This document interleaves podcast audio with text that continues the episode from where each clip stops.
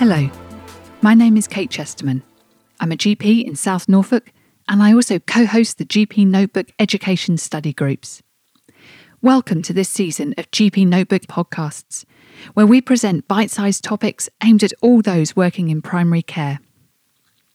You can follow me on Twitter at Chesterman Kate for more information about our new podcasts as they become available. And you can also visit www.gpnotebookeducation.com to learn more about our upcoming GP Notebook study groups.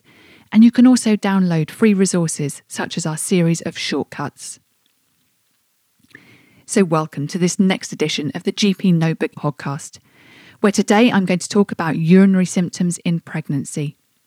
And I thought we would start with a typical case that we might encounter in primary care. Lauren is a 32 year old patient who is 30 weeks into her first pregnancy. The pregnancy has been progressing well and is considered to be low risk. For the last few days, she has been experiencing increased frequency of urination, dysuria, and some lower abdominal discomfort. She has not had a high temperature and has not reported any hematuria or loin pain. She is happy that the baby is moving well. So, what will you do next? Would you dipstick her urine? And if it's positive, send an MSU and start treatment? Would you commence antibiotics immediately based on her symptoms alone? And if you are starting antibiotics, which would you prescribe? Would you send an MSU and wait for the results before deciding on whether to treat and to guide your antibiotic choice? Or are you more concerned about these symptoms and would you discuss with your obstetric colleagues in secondary care? So, we're going to go on to discuss the causes of urinary symptoms in pregnancy and the rationale behind the current guidance on treatment. And our key resources for this podcast are a BMJ Practice Pointer article on the primary care assessment and management of common physical symptoms in pregnancy, and this was published in August 2020, as well as a NICE CKS topic that was revised very recently in June 2021. So, we know urinary symptoms are very common in pregnancy. And studies show that up to 91% of women experience increased frequency, 63% experience urgency, and 79% report nocturia. Now, these changes can be physiological, and this is because as the pregnancy progresses, the plasma volume increases. And there is also an increased pressure effect of the growing uterus on the bladder. But as well as pregnant physiology, there are a couple of other obstetric causes for urinary symptoms, and these are both more concerning. So, acute fatty liver disease of pregnancy can present with polyuria, and acute kidney disease in pregnancy can result in reduced urine output, as well as peripheral edema and a raised creatinine. In terms of non obstetric causes of urinary symptoms, patients can simply have an asymptomatic bacteriuria, which is picked up on screening. They may have acute cystitis with frequency, urgency, nocturia, dysuria, and fever. Or an acute pyelonephritis that would present in a similar way, but with the addition of lumbar or flank pain.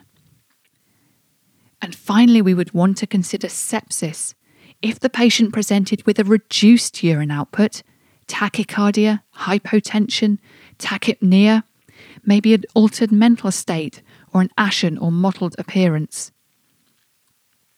And while we're mentioning sepsis, it is worth remembering that reference ranges for maternal vital signs in pregnancy are slightly different from those in the non pregnant population. And this is particularly worth being aware of when assessing acutely unwell pregnant patients. There are some excellent graphs showing these changes in reference ranges in the BMJ article that I referenced. And it would be worth taking a moment to familiarise yourself with these when you have a free moment. Now, I mentioned before about pregnant physiology. And the other important change to be aware of is a physiological dilatation of the upper renal tract. And this is important because it increases the chance of pyelonephritis. And pyelonephritis in pregnancy is associated with an increased risk of preterm labour and low birth weight infants. And it is one of the main reasons why we screen so thoroughly for urine infections in pregnancy and treat them aggressively when we find them. So that leads me on to the management of urinary symptoms. And the guidance advises that we should start empirical antibiotics in all pregnant women with urinary symptoms, regardless of the dipstick result, and in all pregnant women with an incidental finding of asymptomatic bacteriuria. Now, it's been shown that longer courses of antibiotics confer better cure rates and also reduce the risk of pyelonephritis. And so, NICE recommends that we treat with a seven day course of nitrofurantoin as our first line option. But it is worth considering previous urine cultures, previous antibiotic use, and local resistance patterns when deciding on your antibiotic choice. And in addition, we should avoid using nitrofurantoin at term.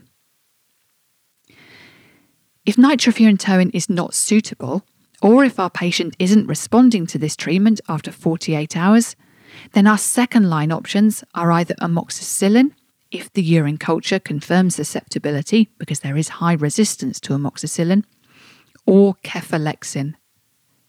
And of course, if we have any doubts or concerns, then a phone call to our microbiology colleagues and a discussion about the most appropriate antibiotics is a sensible option. Now, trimethoprim is an alternative option, but this is not one that we should be using in the first trimester. Now, we should also be sending a midstream urine sample for culture and sensitivities in all women with urinary symptoms and asymptomatic bacteriuria. And this should be collected before antibiotics are taken. But remember, we shouldn't wait for the result, but should be starting empirical treatment as soon as we have that sample in a pot. And we may then need to adjust our antibiotic choice a couple of days later, depending on the MSU result.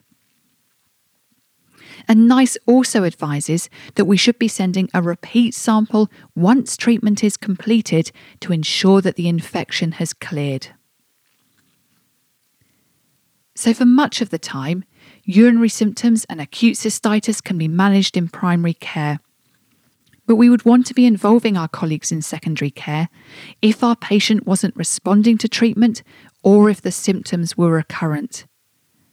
And the NICE guidance also advises seeking urgent specialist advice on pregnant women with a catheter associated UTI, if the culture reveals an atypical bacteriuria, and in those with an underlying structural or functional abnormality or comorbidity which would increase the risk of complications or treatment failure.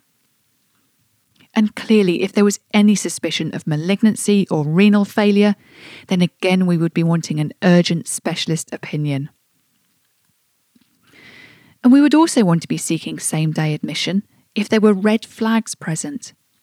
And our red flags for urinary symptoms would include severe abdominal or loin pain, a rigid or tender uterus, or uterine irritability or contractions, as well as vomiting, fever, signs of dehydration or sepsis, or if we were concerned about the possibility of pyelonephritis.